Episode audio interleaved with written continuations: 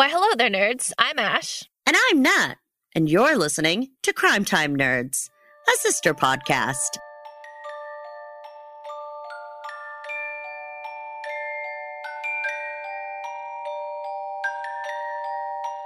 Welcome, nerdlings, to a special episode of Crime Time Nerds. Today is part two of our series on the disappearance of 21 year old Harry Dennis Milligan, who went missing from Albia, Iowa, back on July 1st of 1984. Today, we are going to do things a little different as Ash and I had the honor and privilege of getting to speak with former police sergeant Mark Milligan about his brother's case and where it's at today. But before we get going with our interview, we did just want to share a super quick promo from our good friends over at Wine, Dine, and Story Time. This show has literally, literally become Ash and Ice candy, and we can't rave about it enough and just wanted to share it with you all. So definitely give them a listen. This is Wine, Dine, and Storytime. I'm Nydia. I'm Dana. I'm Cindy, and we're your hosts. Have you ruined a family gathering by asking what wine pairs well with eating a husband? Are you the CEO of TMI? Have you ever been kicked under the table because you brought up your favorite dinner topic, atrocities throughout history? Then this podcast is perfect for you. Each week, Dana and I share stories based on topics that include true crime, historical shenanigans, unexplained mysteries, and all things fascinating, while our amateur chef Cindy prepares themed dinners and pairs wines based on those topics. Find us, the Wine, Dine, and Storytime podcast, wherever you listen to podcasts, and give us a follow. And with that, nerdlings, it's time to leave the light. And as Mark Milligan would say, what's done in the dark will be brought to light. All right, nerdlings. So today we have a special guest, Mark, which we have filled you in on in our past episode. Mark is Harry's brother. So we have Mark on today to answer some questions for us. So, how are you doing, Mark? I'm doing great. Perfect. So happy to have you here. Thank you for joining us um, on this episode. So, well, thank you for having me. Like I said, it's all about getting the word out. So, absolutely. So, Mark, your brother's case has been one that has sat with us since we first began researching it, since we found it on the Facebook via Michelle. Yep. And it's heartbreaking that it's been 36 years without any answers for you or your family. And we we know that you have spent the last 36 years looking for answers to Harry's disappearance. And you and Harry were pretty close growing up, weren't you? Yes, we were real close growing up. Like I said, we were, you know, I mean, uh, we're not biological brothers. You know, he was adopted, and then I was adopted by my grandparents that had adopted him. So he was probably five when I came along. I was maybe three. Um, so I mean, we were we uh you know we were pretty much raised as brothers our our whole life you know and then yeah like i say with with me eventually being adopted uh also uh, you know i mean it legally made us brothers at that point so yeah but that's all that's all we ever knew was being brothers so Absolutely.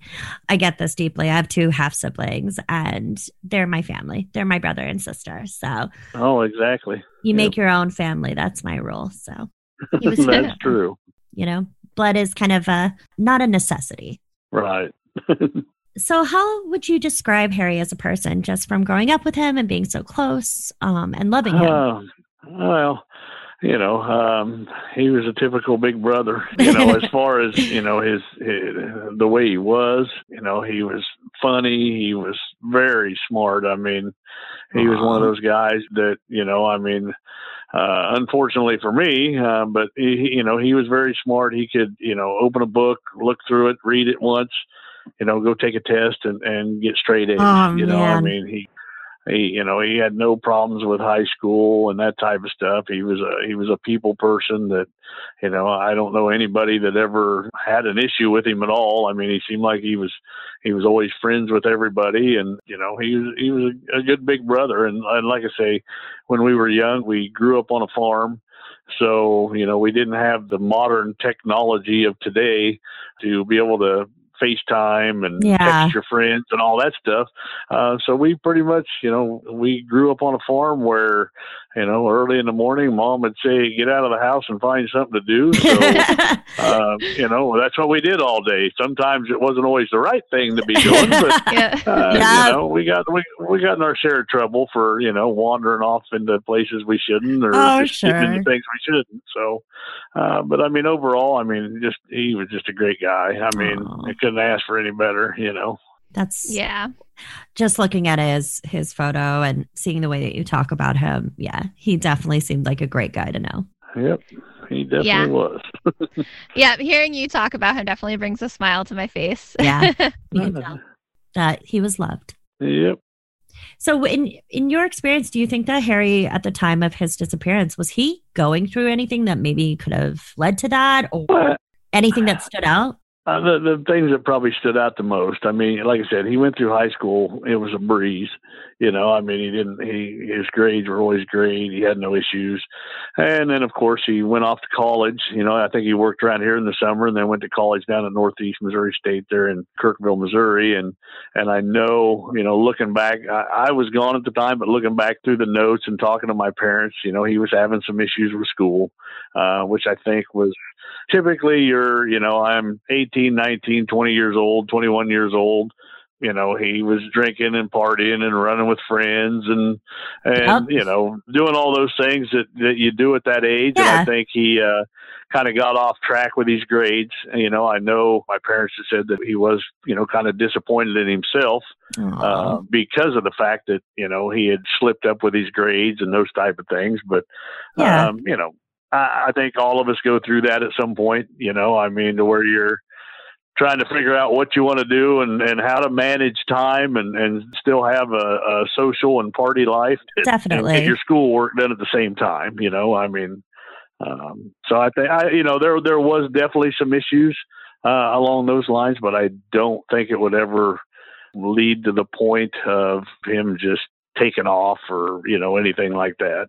Absolutely. And, you know, I, I think many of us, myself included, can definitely relate to Harry in that. You know, when you're 18, 19 years old and going to school, it's a lot. It's a it's a new environment. There's a lot more freedom than you had when you were home. It doesn't mean you're going to to run away. It just means you've made some mistakes. I mean, and that's part of growing up. I like to call it young and dumb. I was definitely one Oh, of yeah. those, you know, young and dumb. And then you Oh, learn yeah. and you grow up mm. and you change that behavior, you know, but Yeah. Oh, exactly. You know, and I think, you know, I mean, looking at it hindsight 2020, you know, I mean, you know, I hate to say, but some of the, the, the bad part about it is, is that he was close to home. right. Um, you know, a- and a lot of his friends that he went to high school with also were going to the same college. So, I mean, you just kind of went from high school life into, yep. into college life with the same friends. You were, you know, probably less than an hour away from home to where you could, you know, come home and be with your friends and be with family and do all that stuff. Um, you know, uh, sometimes I look at it and think, I mean, I know me, I, I went through the same kind of growing pains a little bit, but it was not quite as bad because I went in the Marine Corps and went thousands of miles away from home, you know, so right. you you didn't have all those other pressures of your you know your constant friends and stuff like that. So uh, Absolutely. you know, I, I think some of that could have been some issues too. You know, Sure. I mean, I definitely relate to Harry deeply. He he reminds Yeah. me a lot of myself. I definitely did that lifestyle when I was younger and my friends were, you know, we were all in school an hour away from home and I ended up dropping out and figuring it out after. It happens. It doesn't Sure. mean you're going to Yeah. yeah, exactly. You know, I mean, there's been a lot of people speculate. You know, hey, did he just take off because of things? And it's like, I, I can't say. You know, I was the same way at at that age. Of you know, you had your frustrating times to where you said, "Oh, it'd be just better off if I took off and started over," and you know, blah blah blah. Right. But you never really followed through for, with it, or even if you did decide, you know, and I knew friends of mine that did kind of decide to to take off and go do their own thing. I was one of them, you know. But you Oh, didn't sure. you didn't go away for 36 years, you know. I mean, you, you went off, you Yeah. kind of got your stuff together, and and you uh, you know maybe did whatever you need to do, and then that was it, you Yeah. know. And you come back to your family and your friends, and and once you kind of got yourself straightened out a little bit, so Exactly. Young and Yep. dumb. That's That- oh yeah, definitely. Yeah. for sure. Uh, Yeah, and we just want to thank you for your Oh, service, thank you. as it's very admirable. Um, Yes. And you and Harry both served in the Marines, as did your father, uh, Yes, yes, we all did. He, I went full time Marines. He went into the reserves and was using the reserve program to uh, help with his college. So uh, that's another reason why I just don't think he would have left. One, there's a certain dedication with being a Marine that you learn becoming a Marine that you just ain't going to give up and walk away from. So I just never, I never would have seen that happening ever. I mean, um, you know, I think he enjoyed the Marines and enjoyed some of the friends he had made there.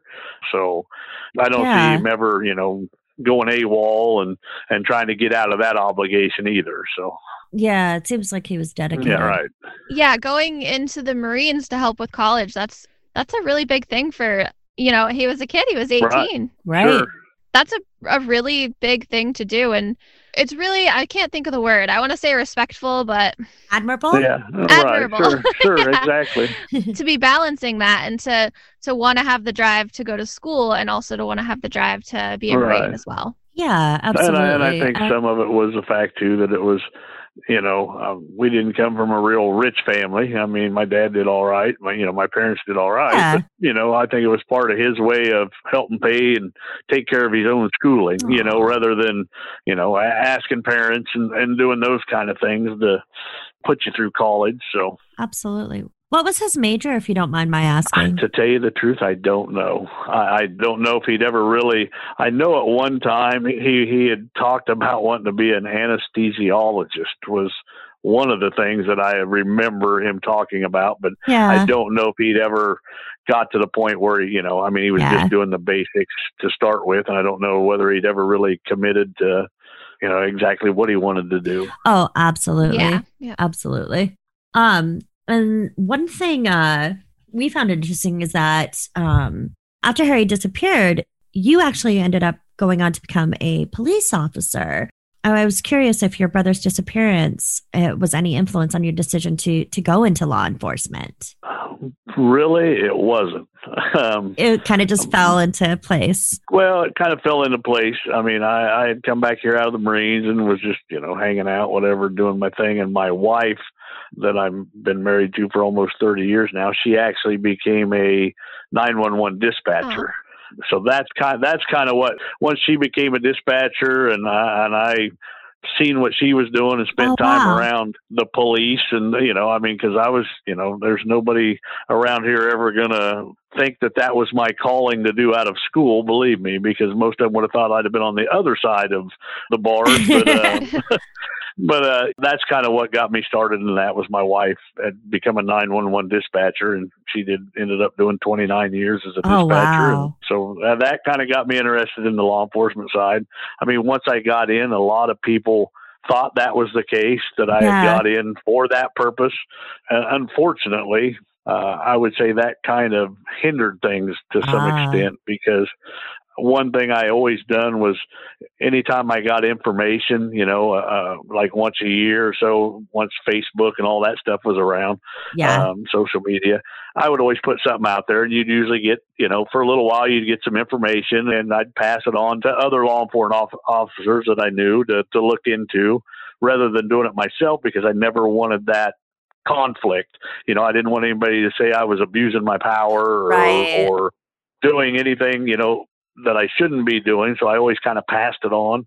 You know, now that I look back, I wish I would have done more because I just, you know, right. I'm not bad mouthing anybody by no means, but I just don't think that the things that should have been done over the years uh, were done. You know, I mean, I just Yeah. don't think were were looked into as as as much as what they should have. Absolutely. It, it's so tricky with older cases too. And and it started from the start. Yeah. The, you know, and and I'm not bad mouthing the initial law enforcement Oh, sure. officers that took the report, you know, and and all of those things.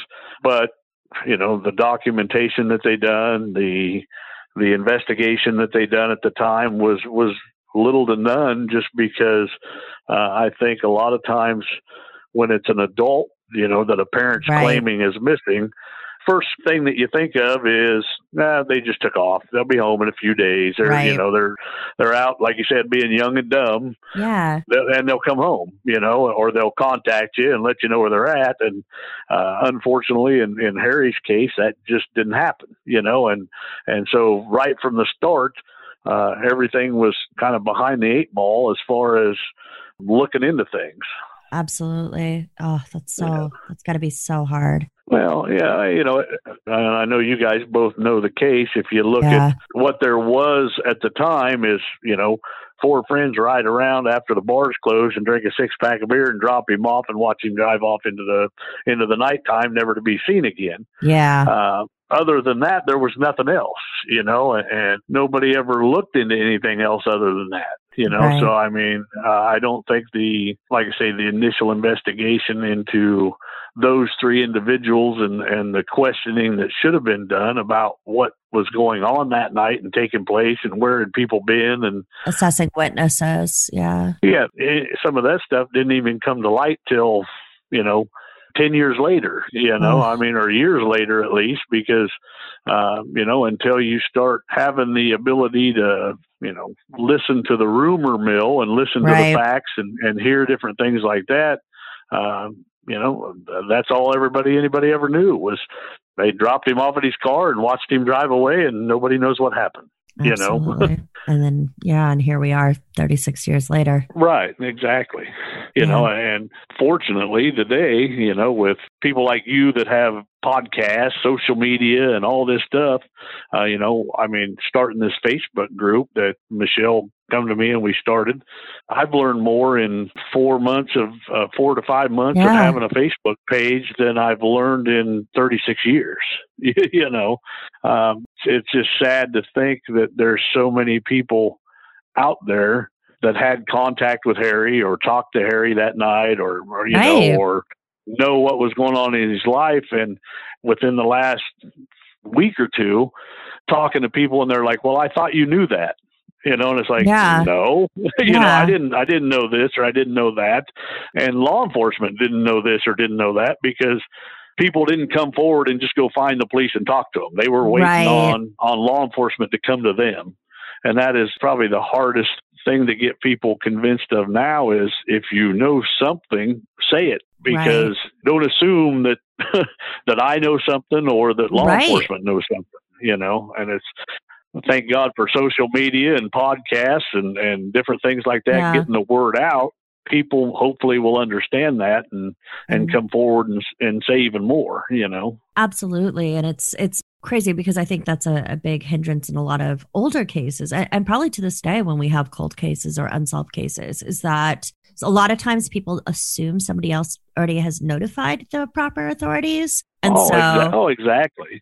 I mean, just talking to some of the people that I've talked to, you know, that I know deal with missing person cases and, and stuff like that. Um, that's a lot of it. Is just the lack of of knowledge because nobody's come forward with what they really know, Right. assuming that somebody else already has. Maybe you know. I mean, Absolutely. It was like, oh, I don't want to bother the. I, I think people also have that stigma too, where they're like, well, I don't want to bother the police, and it's Right. like, no, they they want you to bother them. They would rather research it and say it's nothing than just not know about it, so that they can even investigate it. Oh, mm-hmm. exactly. You know, well, I mean, just even before I sat down here for this interview, probably within the last hour, uh, on on the website that we have going, you know, on Harry's page, somebody posted an article from the uh, a com- basically a comment from a lady from back in 2014 on the. Uh, it's the cold case files or the the clearinghouse, a missing persons clearinghouse. You know where his name's listed. The comment's been on there since 2014. I mean, I've talked to her at different times over it. Yeah. Um, but I don't I don't know law enforcement's ever done anything with it. You know, and now everybody Yeah. that's seeing it on this website is starting to question it. Okay, well, like- when did this come about? When you know, people had no idea, or some people are commenting things that that maybe they know about it, Right. you know, that nobody else knew. You know, I mean, so it's just uh, the whole communicating stuff is the biggest biggest problem with all these cases. I think. Yeah, that's a lot. Oof. Yeah, Yeah. that's one of the bigger things. And with your policing background, um, I'm sure you're able to kind of sift out lies versus honesty or things of that nature. Yeah. It- that no, you know, the, the hardest part over 36 years of dealing with this is, is the rumors. You know, you- Yeah. unless somebody says, "Hey, I I specifically saw this or I know this," you know, my first instinct from being a cop for 21 years is, Yeah. okay, it's a rumor. So okay, you know, it's a story. uh, You know, yeah, you you're real skeptical about it. And a lot of the things that I've put together with like Harry's case that I believe now to be more factual are when them rumors continue to repeat themselves over Right. and over and a different person maybe has another little piece to that rumor you know i mean if it's just a, a strict rumor usually it'll come up you kind of hear the exact same thing over and over and then it goes away you know Yeah. but Right. but the ones that i look at more is when little bits and pieces start falling into place Mm. um, for example, in Harry's case, I know the other night Michelle, you know, she just going through things and puts up a picture of a, an old house I saw that, that. used to be by the library, and it just spurred all kinds of comments and things. And I had even forgot about that house being there. Right. Well, you know, now I'm finding out, okay, there was a party there that night. Oh my gosh. So it's like okay, there, you know, I, trying to figure out who lived there, who was at the party. I mean, I've got people saying, "Well, I seen so and so and so and so, and I saw Harry there. I talked to Harry there." You know, so just something as simple as that could be the answer that you know solves everything. That puts all the pieces together, but it also fits into other little pieces of rumors. You know that I've Mhm. heard before. So right. it's all about piecing those rumors together and sorting out you know some of them are just crazy Yeah. i mean oh you know he run off to alaska okay well if you run off to alaska i'm sure by now you know we'd have figured that out you know we'd have figured that Yeah. out you know i mean is it possible yeah but is it likely probably not you know Right. uh, Yeah. so, you know, it's it's back to sorting all those out and just piecing the rumors together. You know, I mean, and talking to people. You know, I'm sure that's a huge part of it. Um, I, I'm curious if, um, you know, my understanding too, I saw that post that Michelle put about the apartment. That's huge because, you know, Harry disappeared after what, four in the morning? So most folks, I know when I was that age and partying, you were still up at that age, which means that that is potential witnesses. Well, right, exactly. You know, and I, to be very honest, that's exactly the way I look at it Yeah. because I believe that's exactly what happened. Is is Harry had won a bunch of money, and I think you know the owner of the bar was known for trying to get his money back. And Ah. if there's you know this house where this house and this party's at is right around the corner of the back door of the bar. You know, so I mean, it, it puts more likelihood of of a confrontation taking place at some point.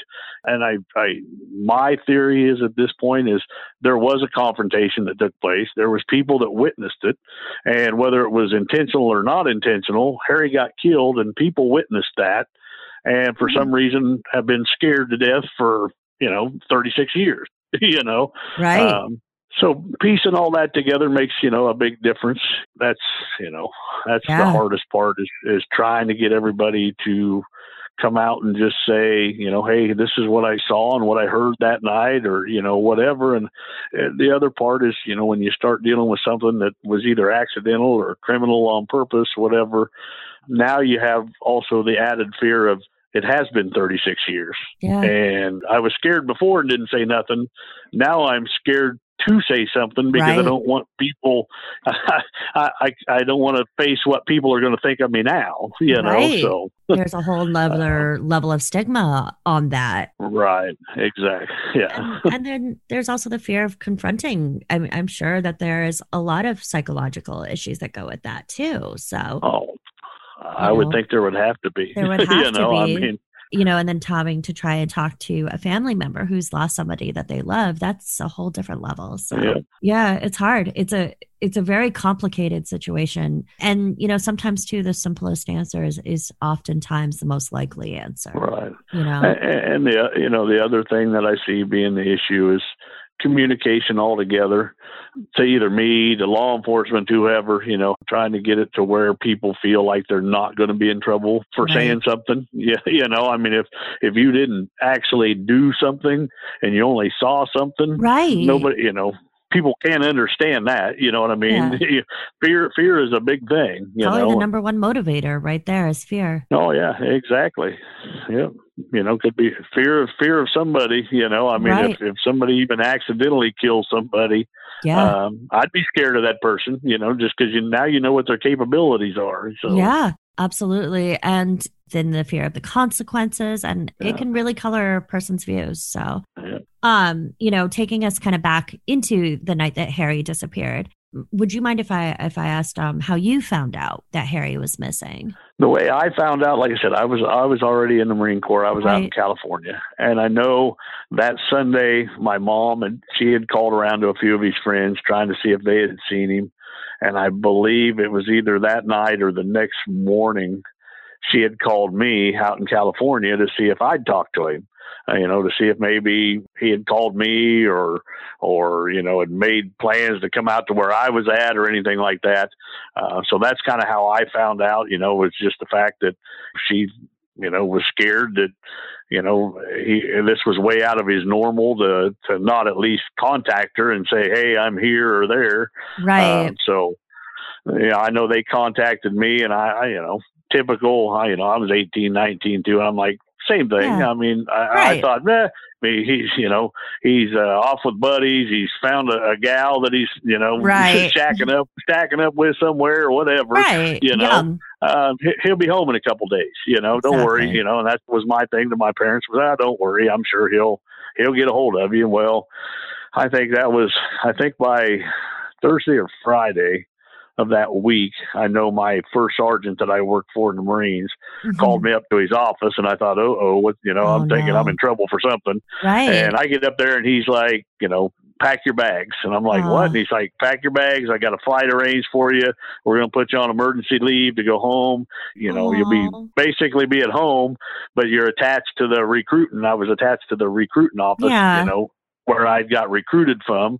Uh, so they sent me home for, I ended up home for 55 days oh actually wow. just on on what they called emergency leave where i mean they they paid my flight they did everything Wow. they sent me back here and you know i mean that was you know i'll never forget that you know Wow. it was pretty impressive of the marines because like i said it was like you know just go home find your brother see what's going I on love because that. you know he said my parents had called and said that they hadn't seen him and and wanted to know what they needed to do to get me home so i mean he took care of all of it and Wow. they sent me home so That's amazing. and I came back here Yeah. for 55 days and drove a lot of gravel roads and Wow. tried to talk to people. So, That's wow. That's powerful. That's really, I mean, that says a lot for them too. That was so oh yeah, it, it definitely does. I mean, it, I mean, I'll never forget that. It was it was impressive. hmm And when Harry originally went missing, like you said, he's probably found a girl with friends, what have you.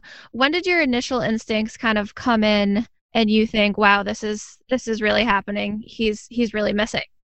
I mean, when I got home, you know, it had been four or five days, and by the time I got home and my parents picked me up here in, at the airport and stuff, um, yeah, in that conversation that we had on the way home, eh, that's when it was serious. You know, I mean, Yeah. it was just absolutely so out of character for him that everybody was. You could tell they they were upset, uh, you know, and nervous, and uh, I, I guess the first instinct was, you know, knowing that okay, his age, you know, he's partying, he's drinking, he's doing those kind of things, running around with friends. First instinct was, is you know, he'd probably gotten a car wreck somewhere. You know that he's out there in his car, piled up in a ditch somewhere, down in a ravine or something, to where somebody hasn't come across him, and we just need to look. You know, so I mean, that's kind of where it started wow. um, after I was home for a while, you know, then it really hit home that something serious was going on just because I know the, the highway patrol had put up an airplane to look. Uh, a family friend of my dad's, uh, or a guy here in, in the community, took my dad up in his personal plane, you know, and they flew the area. Um, and that's basically when I came home. I mean, me and uh, friends of mine, you know, we spent days on days on days just Wow. driving all of the you know gravel roads around here, stopping and looking in ditches, walking ditches, doing all the typical things to think you know that he'd just gotten an accident. And Right. you know, after so long, it's just like, okay, and what do you do next? Because the only information we ever had was, you know, drink a six pack of beer with friends. They drop you off at the car, and nobody ever sees you again. Right. You know, so I mean, you didn't even really know at that time what else to do other than just keep looking until Right. you run out of options. You know, I mean, Yeah. um, at that particular point, you know, I know in my mind, and I think in my parents' mind, you know, um, nobody ever thought of any kind of foul play. right. Not, at least not initially, you know. I mean, just because you didn't know Harry to have any enemies. I he had a lot of friends around here, and and never really had any issues with anybody, and nobody was talking out there or saying anything of any you know major incidents or anything like that that he'd had with somebody. You know, I mean, so you kind of just kept looking for that option of you know wrecking your car somewhere. Right.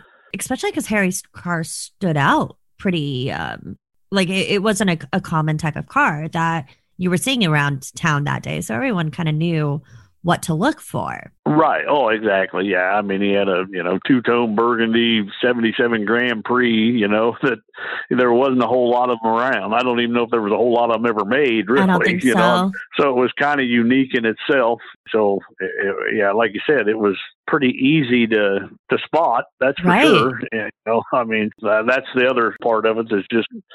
Uh, absolutely amazed me over the years is you know where did the car go you know I mean right.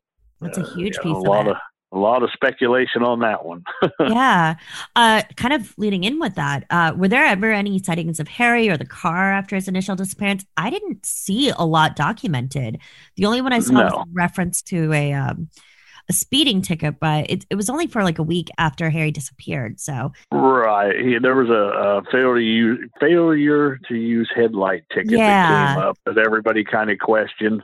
Actually, I mean, I have I've found I have the records now yeah, that show that that was issued like two weeks before he I came up missing. It just took that much time for it to actually get into the paper, and that's Right. where people got on to seeing it where it got printed in the local paper Uh, after his disappearance. So, but no, it's actually issued a couple of weeks before. I mean, it took a long time to sort that out, but yeah, we finally got that sorted out. I know there was uh, one comment on there from an ex dispatcher to where she thought she had heard his car ran, um, the license plate ran a, a day or so or a couple Huh. days after the fact, but we never could find any record of that. And it could have been, you know, it could have been any number of things. I mean, knowing the way the older police system worked back then, that sometimes well, people don't realize it, but sometimes if you run a, a plate on a vehicle or a person, even the system would sound X things, is what they called it, and give things that were close, you know, just in Right. case. Uh, and that may, I, I think that may have been the case, but I mean, as far as any confirmation of that ever, you know, of, of his car or anything, it's never, never come up anywhere. I mean, you know, from day one, from July 1st uh, of 84, it's been in the system so that, you know, if there was any legal things done with that car, you know, like right. changing the title, doing anything to it like It that. I mean, come up. even it would have, it, yeah, it would have come up and showed that you know that he was a missing persons, and they would have contacted my parents. So, Exactly. uh, It would have pinged off of every database in that area at that Right. time. Yep. Yeah. exactly. And I think you mentioned before when we were talking a couple weeks ago that bodies of water around that area were checked for the car, correct? Initially, um, Yeah. initially, I, I believe they checked the reservoir, and then there's one pond uh, that would have been on the main road toward our house uh, that they checked years ago. You know, when it first happened, and didn't find anything. I know since that time, just here recently, we've rechecked three or four main bodies of water here, that same reservoir, a couple other bodies of water, and we and they rechecked that pond just recently with the new side sonar that they have. The only thing unfortunate about that is uh, that that pond had enough veget. It's deep enough to hold Right. a car in it, uh, but the vegetation was so thick that they couldn't really Ah. positively say there's not a car in the bottom of it that's been you know sitting there for 36 years. But right. uh, I know, you know, I know myself. And you you got to see the whole area. But I mean, that was one of the first places I checked when I came Yeah. home. Is I went there and walked all around there, you know, uh, to see if there was even a possibility that you could launch a car off the road. You know, and it's not far, but I mean, you still got your old fence line that's there and different things to where I would have thought you would have seen some kind of damage. I don't, I just don't think you could have Yeah, launched a car off of there and into that water without ever leaving a mark of exactly. skid marks or anything. You know, I mean, so People I would have mean, I- known. you know, yeah, I, I think I think you would have seen it by then. I mean, that, that was one of the first places they, you know, was suspect of as far as the accident. Yeah. Um, yeah, that was walked over and looked over for skid marks, tire marks, you know, any of that kind of stuff to show that somebody went into that pond. And I just, right. I don't think that could have ever happened. To be honest. Yeah. Yeah, that was actually something that Ash and I had noted as well. That Yeah. I mean, even we live in Vermont, and I mean, you go off the road and you can totally tell someone you can't even see their car, but you can tell somebody's like in the ditch because you can see the imprint on the grass. Like if everyone was right. searching, Oh yeah. Which they were at that point. And like that, I mean, even to get into that pond, like I said, he'd have had to been moving right along, you know, as Right. as speed. So I think you would have had some kind of skid marks or, Yeah. you know, even through the grass and the fence. I mean, things would have just been totally obvious Right. at that point, I think. So, And at high Um, impact, the car probably, if it was speeding, there would be pieces of the car too. oh, exactly. I mean, we all see in accidents, there's pieces of the car all over the road. So Yep. Sure. So is this kind of after you were walking the grounds, your dad went out on the airplane. At this moment, were you starting to think this was more than just Harry being a case of like a runaway situation? Were you beginning to question the circumstances around his disappearance? Yeah, you know, I did. You know, I mean, Yeah. uh, you know, I I can't speak for my parents. You know, Yeah. just because right. I don't think they ever wanted to, you know, think somebody would hurt him. You know, I, and I and I'm not saying that they didn't think that, right. um, but I started to question those things, and and but it was back to that same thing of when you only have such limited information right. uh, well, what do you do? You know, I mean, I, I guess one of the biggest things that I've always questioned and, and will always question is the three guys that were with him were supposedly friends, and, and they were friends. I mean, I, Yeah. I know at least two of them were really pretty good friends for years leading up to this, you know. And what I always questioned was I know, you know, like I say, back to the thing of law enforcement not taking it serious and getting statements out of people of what went on that night and those type of things. That, you know, every one of them spoke somewhat to law enforcement as far as I know because there's only documented notes. There's no real reports, you know, Oh, from that initial thing. But the thing that always caught me as funny is one of the guys has never spoke to me ever since, Yeah. and we were friends. I mean, me and him played basketball in the summers, and you know, was a great apart. We knew each other. We, you know, we were somewhat friends too. You know, we weren't like best friends, but we were friends. And from the day that Harry came up missing to now, he has never spoke to me, wow. not one word. You know, and I, you know, I made it known at one point. I mean, I was back from the Marines, and I, I wanted to talk to all of them, and and everything else and and he completely avoided me you know and, always Yeah. has avoided me you know which to me i guess that's one of the biggest signs that i picked up on even then that Mhm. told me something funny went on you know Yeah. i mean you know there was more to the story than just dropping him off and yeah. and and watching him drive away because I know you know I got good friends still from high school and friends Sure. that I had in the Marines. If one of them came up missing, I guarantee, and if I was with them that night, I would know I would know every detail of that Yeah. night still in my head, and I would be standing right there with a family going, okay, what do we got to do next? Where you know where are we going to look next? What are we going to do next? Who are we going to talk to? You know, backtracking the whole night. And that's never happened with any of these three individuals. Wow.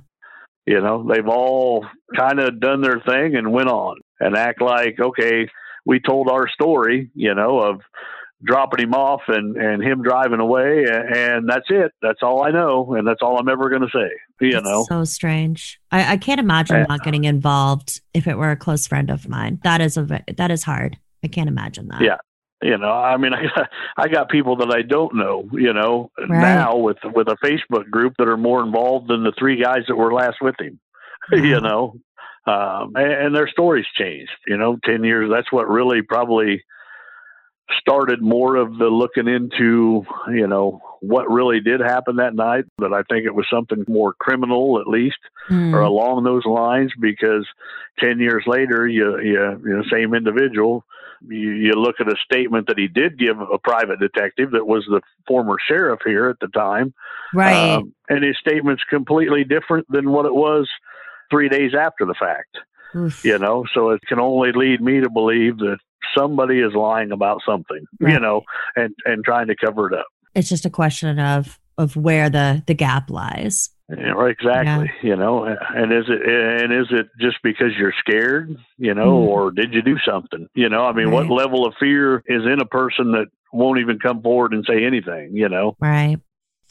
That night, Harry was hanging out at a local bar in um in Albia. Um, there were quite a few people there that night, and everyone said that he seemed like he was in good spirits. So it doesn't really make sense that he would have just won some money and then just bailed. Right. It's back to that same thing. I mean, backtracking now, you know, talking to different people, every person that, that I know that had contact with him that night said he was in a great mood, pretty much said that he'd won some money Right. and was happy about that, you know, and, and was just basically having a good time. Right. I, and I don't, you know, what would make you want to leave, you know, right. and, and and even even if you go to the theory of okay, he did decide that he just wanted to up and leave.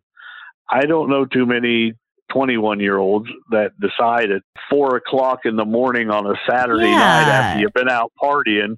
That's the time that you really just want to take off and leave, you know. And you had a softball game to play the next day with your friends. I was gonna So- say, yeah. And he was known to Yeah. to always keep his appointments, especially when it came to the softball game. Oh yeah, yeah.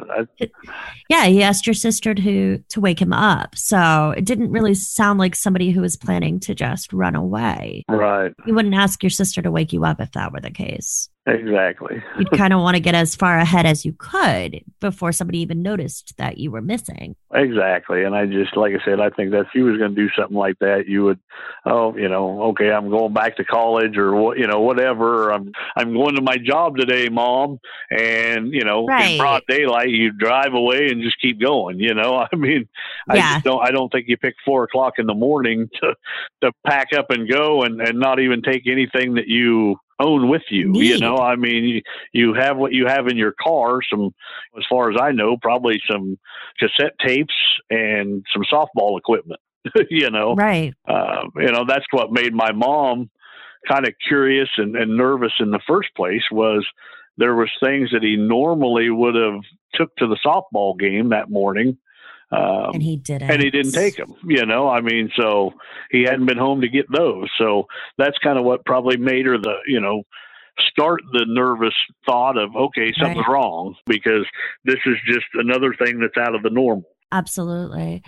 Um, and you know, I know that you've been looking to retrace Harry's steps back in 1984. What is the process that you're looking to do now in order to kind of relearn what exactly Harry did that night and where exactly he was? What have you been working towards in order to to figure that out?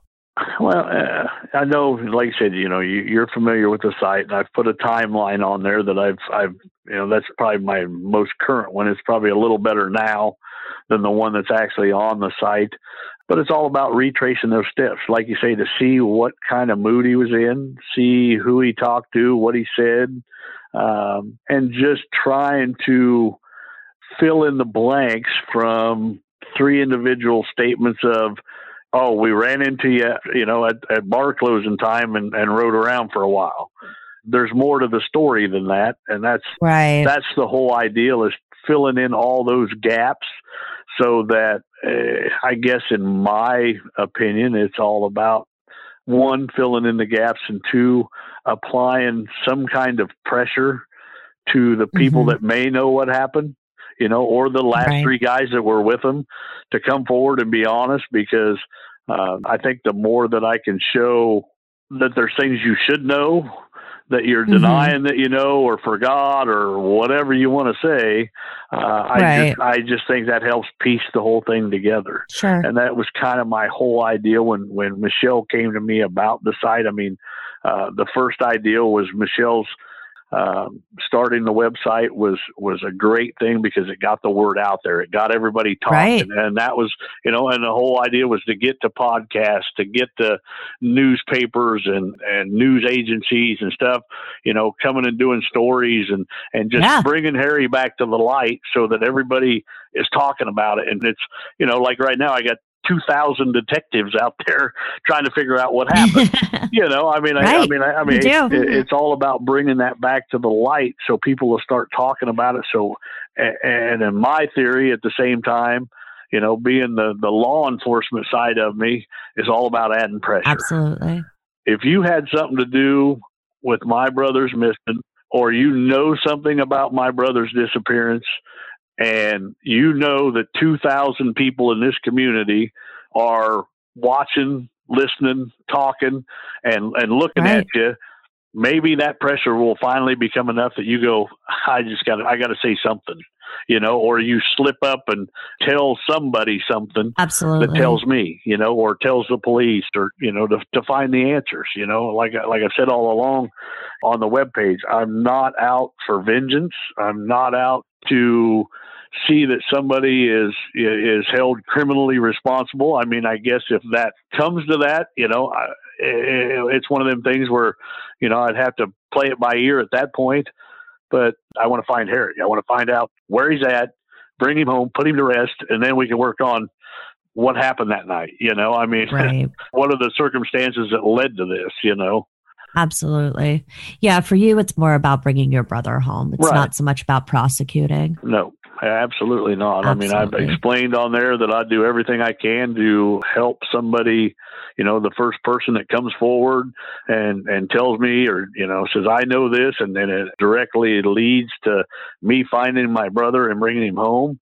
Uh, I'll do Yeah. everything I can to get them immunity, you know, to keep them from ever being criminally prosecuted. I mean, uh, I even got in an argument with the sheriff about that the other day. that, you know, told me that's a promise that I can't keep. And I'm like, oh, well, I, I, you know, I'm 21 years in law enforcement too. I'm like, I know I can because if they come to me and tell me, I don't have to tell you anything. I'm not a cop no more. You know, that's why, that's the hard part I was explaining to them. I'm not a police officer no more. So I have no obligation to tell you anything, you know, right. Other than you need to, you need to look here because that's where, where Harry's at, you know? So, uh, so I Yeah. mean, and I get it, you know, law enforcement's law enforcement. You know, when I was there, I can't say I didn't have that same somewhat mentality. Uh, and I get, you know, that's probably the hardest thing to convince law enforcement, or oh, I know I'm not convince law enforcement, but the hardest thing for law enforcement is the fact that they don't have the resources for these type of cases. Right. I mean, I hate to say it, that's probably why there's thousands and thousands Right. of missing person cases out there is because Yeah. once it goes past, I would say six months, even three months, six Yeah. months.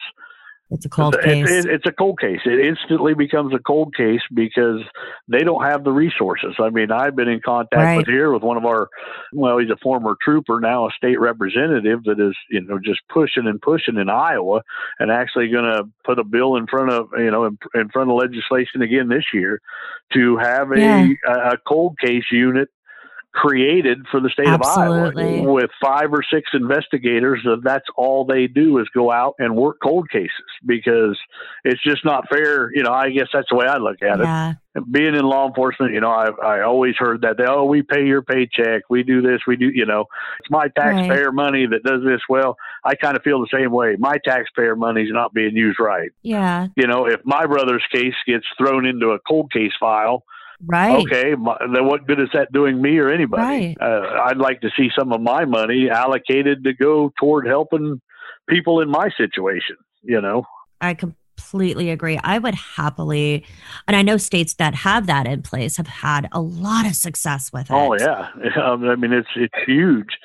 I mean, there's we so have it many. here, and Do you guys have it there? we That's do. Yeah, awesome. we have a cold case department, and you know it's so important to these cases because it gets them the chance to get in front of the Oh. DNA testing that's out there now. Sure. Um, you know, we just Ash and I just covered a case not that long ago. That's actually there's two um that are recently being retested now for DNA Right. in order to try Yeah. and get pings. I mean, there's so many John and Jane Does out there. There's so many potential people. Like these are all every John and Jane Doe case belongs to somebody. Right. Most of the missing cases more than likely line up with these John and Jane Doe cases. Sure. So they go together, and you need those folks to be able to have the resources in order to put those pieces together at that Oh, puzzle. exactly. You know, and I mean, I think that's that's huge. That's one of the things we're doing. You know, that law enforcement is doing with Harry, is trying to uh, open up his adoption records and find a living oh, relative uh, to try to get DNA to make sure. You know,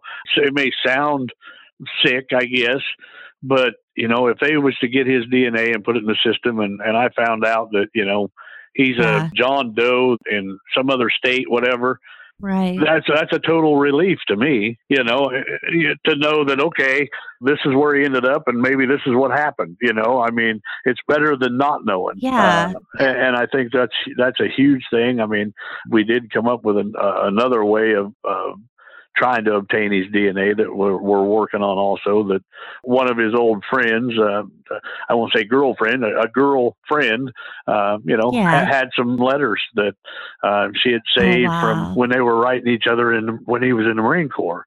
And she she saved the envelopes, fortunately, along with them. So hopefully Wow. there's touch DNA on the envelopes to at least obtain the DNA so that we can enter it in the system to, you know, either one identify him as a John Doe or at least cross that off the list of okay, that's not Exactly. the case, you know, and and then use the DNA, you know, because like I said, of course you're going to need it uh, when we do find him 36 years later Right. or 37 years later, whatever it takes, you're going to need that DNA anyway to to make Exactly. a positive identification. So That's amazing that she saved that. That Yeah. is- oh, yeah, I was kind of Yeah, shocked. I was like, holy cow. good on her. Good Yeah. on her. Yeah. That's something that could be the thing that really helps you all Oh, out. And, and having it on file is huge because uh, in these databases, I don't think a lot of folks realize. Ash and I've gone into it a couple times, but what we recently learned over this the course of doing this podcast is that when DNA is submitted into these databases for the genetic testing, they test it again and again. Most of these companies are constantly updating, and so they're constantly testing that DNA. Right. Uh. So even if there's nothing in the database now, it doesn't mean that there won't be something 10 years from now or a year from now that pings it. And then if it's in the database, they're immediately able to research that. match. Right. Yep. That's huge. I mean, that's just getting that out there. You know, those, Yeah. those that type of a system is just you know eh, that should be the standard. Yeah. I mean, I hate to say it. You know, I mean, It, it should be, the yeah. standard for every state and and for everywhere. You know, I mean, it's just sad that, like you say, like Iowa, you know, the sheriff has agreed to open the case back up as a as a criminal investigation. He's asked the state of Iowa, the DCI, for help with the case. Uh, Oh, wow. but it's still back to the point of, you know, just like talking to the DCI agent, and he's a great guy and, and a friend of mine. Um, Mhm. Like he said, I, you know, I'm from the area. I've always been interested in the case. I want to know what happened. I want to help solve Right. this case. But he also said at the same time, I'm still a, a basic criminal investigator for the state of Iowa, and there's only a handful of us. So, much. tomorrow, if I have a homicide in northern Iowa, guess what? I'm I'm going to be up there for a while. You know, I mean, Right. so it's just it's the the sad part of being in that cold case category of it's Yep. kind of uh when when we get the time. You know, I mean, Right. it's depends on all the other crime that goes on in the world. It's true. And, you know, I think it's so detrimental to these cold cases because they get left along the wayside. We see them Oh growing and growing in decades, and it shouldn't be. no, Family members deserve closure. Well- That's something that we're really, it's not even about the criminal side of it, it's just about the closure. Right. And, and the other thing is, I mean, uh, you know, and I'd, I'd put this out to anybody. Just like I said earlier, I've learned more in four or five months of, of having Right. a group, Facebook group, social media group, whatever you want to create. If, you, if somebody's got a missing person, they need to do something like that because you just don't know what you're going to learn. You know, I've Right. learned more in three or four months uh, than I learned in years. And when you get the backing of a community behind you and create the you know, uh, I, I- don't even know what, I don't know if it's a frenzy or, you know, I mean, in a way it kind of Yeah. is, but uh, everybody wants an answer. I mean, you know, we're, we come from a town of maybe 3,000 people and to have somebody disappear off the face of the planet in a town of 3,000 people, that's just unheard of Right. You Yeah. know, everybody here. I mean, I could go out and could have gotten a uh, a fight on a Friday night when I was 18, and by Saturday morning, half the city of Albia knew about it. You know, I mean, Right. eh, you know, word traveled so Yeah. fast. So that's what's always been so hard for this community is just the fact that it's a small community. Everybody knows everybody, and one of us just disappeared. Right. It just happens to be my brother, you know, and it's like, okay, Right. everybody wants to know what happened. Yeah. it's true, though. We come from a small community. Uh, we live in one. And when a crime happens, it's the whole community who's impacted. It's not, you know, uh, uh, there's so many different levels to it. There's the family, there's those that love the family, there's everyone else outside of it who's affected. Right. Every cold, you know, Ash and I always say this every victim matters. Every single victim eh, matters. Exactly. everyone had a family everyone belonged to somebody so i think it's Yep. so important that we think of these cases as a community problem and something that we solve as a community Exactly. and honestly web sleuths are solving stuff left and right these days Oh, a- and I honestly believe that uh, the answers to what happened to Harry will be discovered, will be found. I think he'll be found. I think we'll figure out Yeah. exactly what happened, and it'll all be because, like you said, a community of people want to know the answer.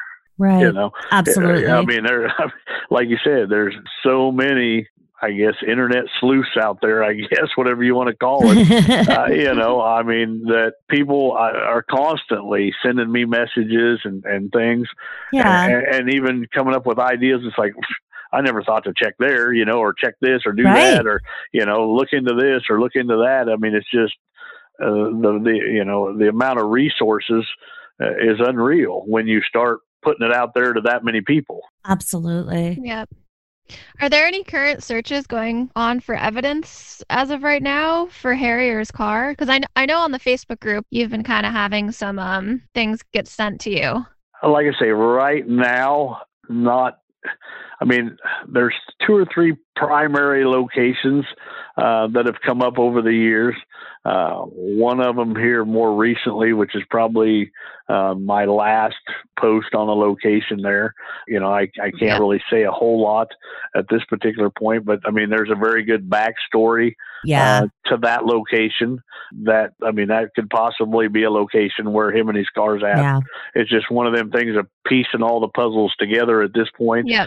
You know, law, like I said, with law enforcement just getting back into the picture, they've got some legwork to do, and and at the same time, I'm doing kind of doing the same thing. Uh, even if it's just a matter of finding, you know, a property owner that will say, "Hey, I I have no problem with you looking on my property," you know. Right. Uh, especially when you're when you're dealing with looking for a body right you know, I was a canine handler for you know several years doing narcotics. Uh, it's amazing the power of of what dogs can do, and I just learned it just recently that I didn't realize that uh, these cadaver dogs that are out there that are trained in, in locating bodies, you know, like these ones that work 9/11 and different places like that. They say if there's a body buried in the ground, that a canine dog can smell that forever. That smell will never go away you know so i mean when you have different locations like this and a property owner will let law enforcement come in there uh, no Absolutely. harm no foul you know i mean uh, a, a dog running around on your property is you know pretty harmless to your property Yeah. uh, so that's kind of you know that's kind of what's going on with the last location on there that I had up. You know there there is a, a pretty good backstory to it, to where that could be a possible location on that property out there where the car was buried and possibly he was buried in the car. So yeah that's kind of where that's at right now. So they've recently opened up his case, or they're they're looking to reopen up Harry's case as a full blown criminal investigation because initially, They have, yeah. Officially, it was just a missing persons. Now the status of it is it is a ongoing criminal that's investigation. amazing. That's brand new because I know last time we had Yeah. chatted with you, that was not the case. They were still investigating that. Right. Last time I was still in the process of trying to convince them of that. And I think now with some of the information, like I said, that's come to me and, Right. and even to law enforcement, I think it justified at least that part of it, Mhm. you know, that it's not something that, um, it, I mean, it's still a cold case, Right. but it's, uh, at least now it's active now rather than just sitting in a file. And it's not listed as a missing person, it's involuntary now. Right. which changes exactly. the way it's handled, which is huge for your family. Right. And that's part of why, like I say, you know, at this particular point, I kind of got to watch my P's and Q's of what I say. Yeah, yeah, yeah. Uh, you know, just, just because I don't want to cause any issues with law enforcement, Right. and I and I definitely don't want to screw up anything that they're doing, you know, uh, or, or hoping to do. But at the same time, just like I explained to them, I'm not going to quit. So no, you know, Yeah. the minute I feel they're not doing their part, I'll continue to keep doing my part, and and we'll see where it ends up.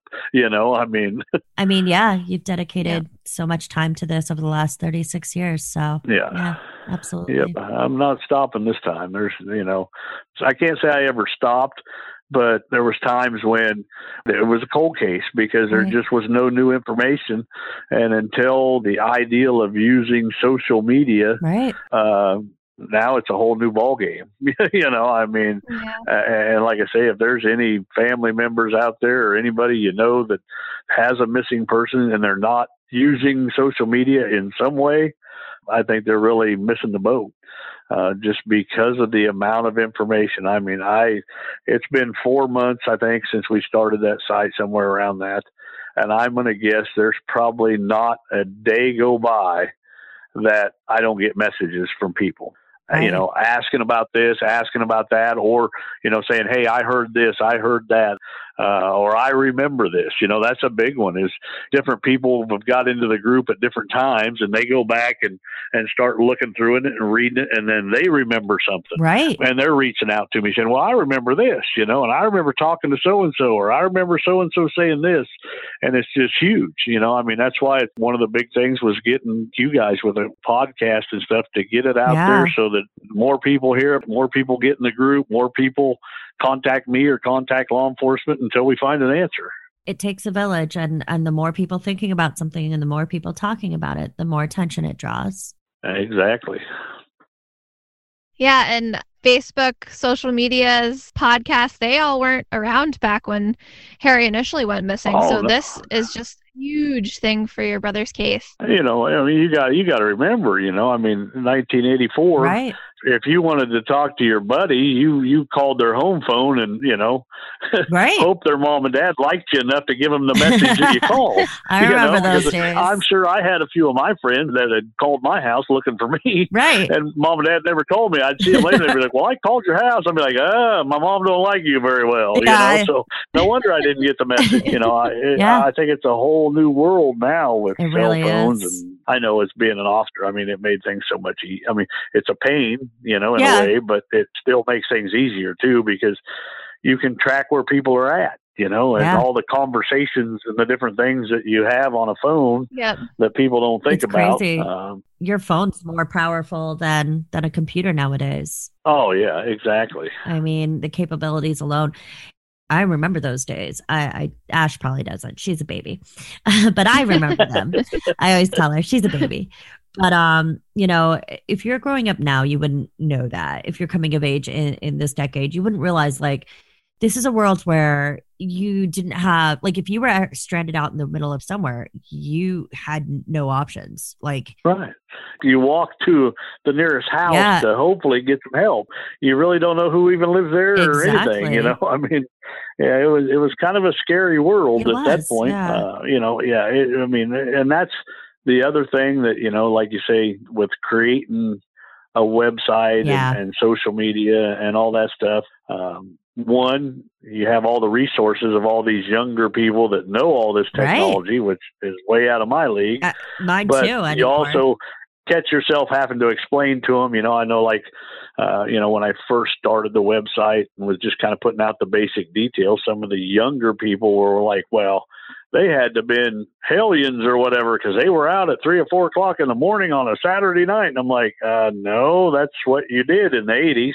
You know, I mean, right. You, you you know you went to the bars you went to an after hour party you hung out all night you know i Yep. mean in the summertime especially you know people were out and about all the time nowadays everybody's at home with their phones and yeah i mean that's really Yeah. it, it was a different world back then even when i between the early 2000s and now it's it was a different world i was a 90s kid so not much much later and We didn't have that stuff. You know, I still remember when we got our first computer and when it could go online, that was like mind blowing. Oh yeah, It was a very different world. And so yeah.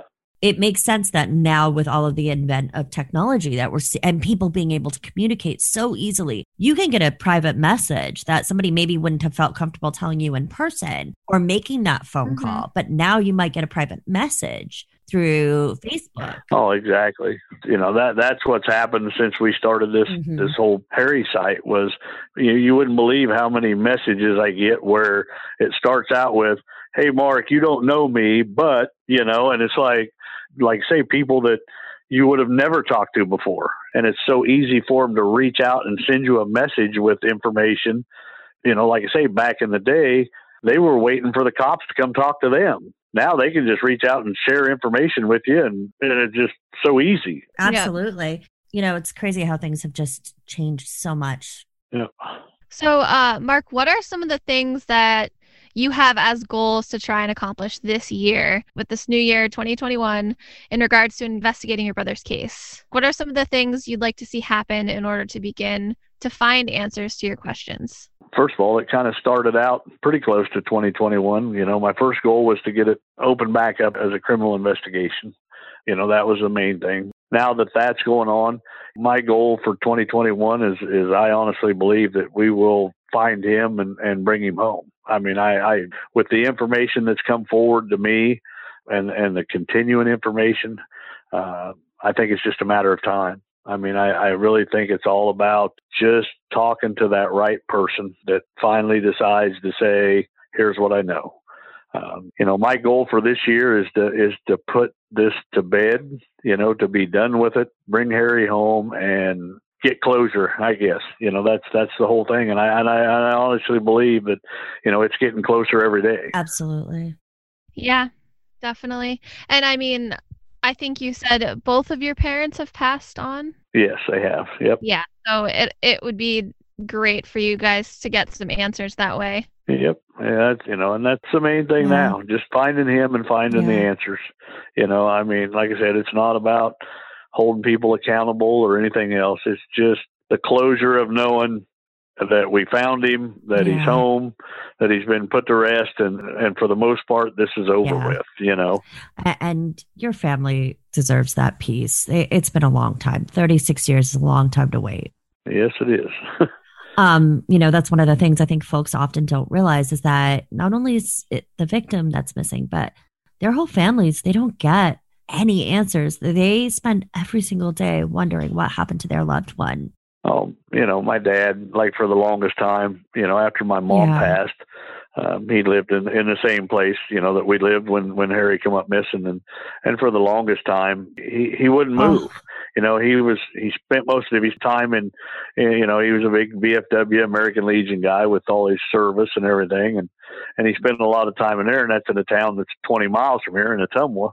You know, so he was spending all his time down there and, and had friends down there and everything else, and he wanted to move down there, but he wouldn't. You know, for the longest time, he just absolutely wouldn't move because his thought in his mind was, well, if Harry comes home Right. and I'm not here, he'll leave again Oh, you know so i mean it was just sad to watch somebody live with that thought in their head all the time you know that I, I can't even really go on with my life because i still think my son's going to come home someday imagine. you know That breaks my oh, heart. oh i mean yeah, you couldn't mention harry's Oh. name that my dad was a pretty tough guy being Yeah. a marine and a railroader for dang near 40 years he was pretty tough but i mean anytime you mentioned harry's name big old tears in his eyes Ugh. and and you know he he couldn't hardly talk about it without getting emotional Yeah. you know because i think in his mind up until the day he died that he thought that at some point harry was going to come walk back through the front door oh, I can't. Yeah. I, that breaks my heart. It really does. I mean, I, you know, I, I,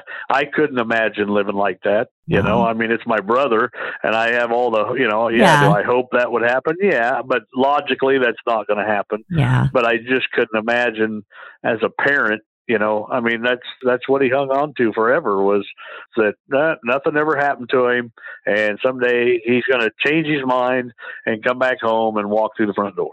Because then he was still here Aw. if that was the case. Yep. Yeah. Yep.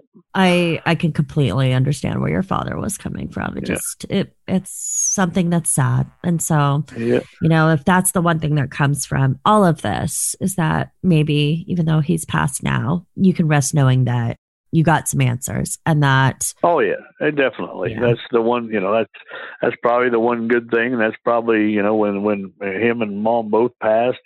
You know, that was probably one of the things that made it easier. yeah, You know, for me was the fact that I I knew that okay now they know they know the answers. You know, I mean, so absolutely.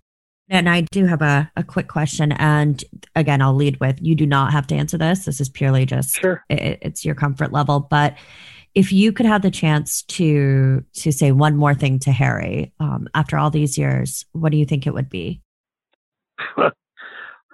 It's a hard question. I'm so That's sorry. a good question. Yeah. Yeah. Um, I, I, you know, I, I guess with what's happened, uh, you know, and not knowing exactly what happened, you know, he was always so smart. yeah. It's, I guess, I guess I would probably ask him is, you know, how in the hell did you get yourself in that kind of a mess? You know what I mean? You Yeah. know, I, I mean, I just, I mean, he always had, I mean, he was the smart one, you know, I mean, Yeah. doing something dumb or, or getting caught up in a dumb situation that wasn't that was him. something that probably mom and dad expected me to do you know uh not him he was always smart so i i would you know i mean i guess that would probably be my big question would be what what happened that that you got caught up in in whatever did happen you know i mean right. uh, I, I i just you know i mean i i don't see it ever being he was smart enough to to figure everything out all the time very analytical person you know i mean i just can't see that you know Yeah. I don't know. That's that's the hard thing, I guess, to figure out with the whole thing. Is to me is just why why why did you get caught up in whatever happened? You know. Yeah. And how aware of you of what was going on to you know to get into Right. Exactly. I mean, you know, I, I just think why would you ever, you know, Yeah. It's hard. if it was something to do with money or whatever that he'd won or something like that, why would you argue over it? You know, why would you put your life at risk over it? You know what I'm saying? Just you know, here you go and Move go on on. about your business, I guess. You know, so so hard in those situations. You just never know. yeah. Yeah. So one thing we also wanted to ask, um, if there's just one simple thing that any of us or any of our listeners could do to help you in your search, um, what can we do? We're here to help. share the story. You know, share the biggest thing is just asking questions, creating conversation, and remembering that me or law enforcement may not know what you know. Don't assume Right. anything.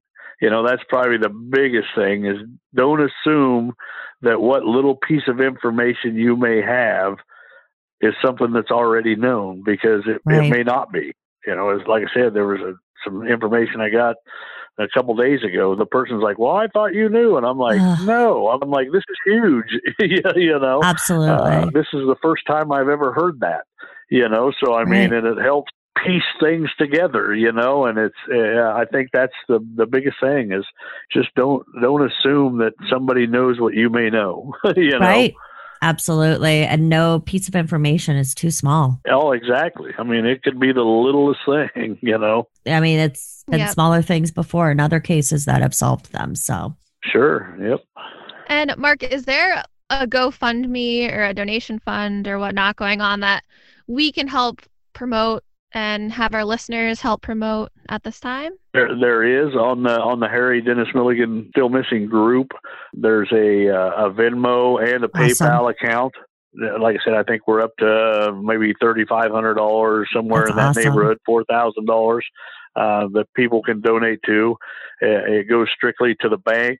Uh, there's a there's a board of people that's in charge of that as far as how the money is to be spent, and primarily at this particular point, it's all going toward a reward uh, for for information leading to his whereabouts, and then if it don't get used for that, uh, it's going to be up to those people to decide. I mean, I, I don't have no control over it. Mhm. Uh, it's going to be up to those people to decide what happens with it at that point. right. Uh, whether it's put toward a, you know, if, when we do find him and bring him home, if it's put toward a memorial service, those type of things. So. yeah. Absolutely. Or DNA testing in the future. You never know. Exactly. Oh yeah, exactly. You know, I Absolutely. mean, I mean, there's so many, there's so many things that can be used Yeah. for, donated for equipment, for you know, local law enforcement, whatever. I, you Yeah. know, whatever they see fit or think that would work the best for. I mean, uh, that's where it would end up at. Absolutely.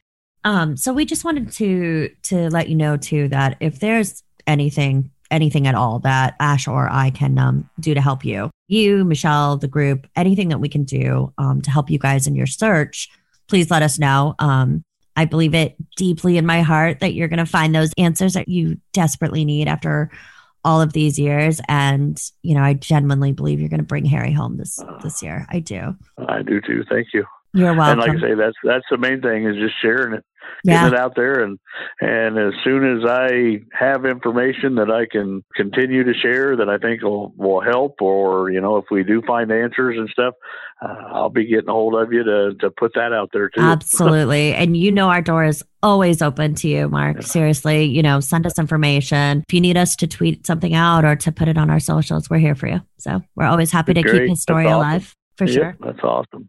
And I think that's a big thing. You know, I mean, like I say, I know at some point this is going to get solved and we're going to bring Harry home. And I think that's what Yeah. other people need to see. Yeah. You know, they need to see the other side of it too, that with, you know, uh, an effort by everybody, Yeah. uh, you can find the answers, you know, and, Yeah. and people need to see that it's not, you know, because 36 years, some days it feels like a, uh, you know, uh, an endless trail that you're going Yeah. down, you know. So you, I think people need to see that sometimes there is a light at the end of that. You know, a lot of these do end up getting answered, you know, if you put in enough effort to find the truth.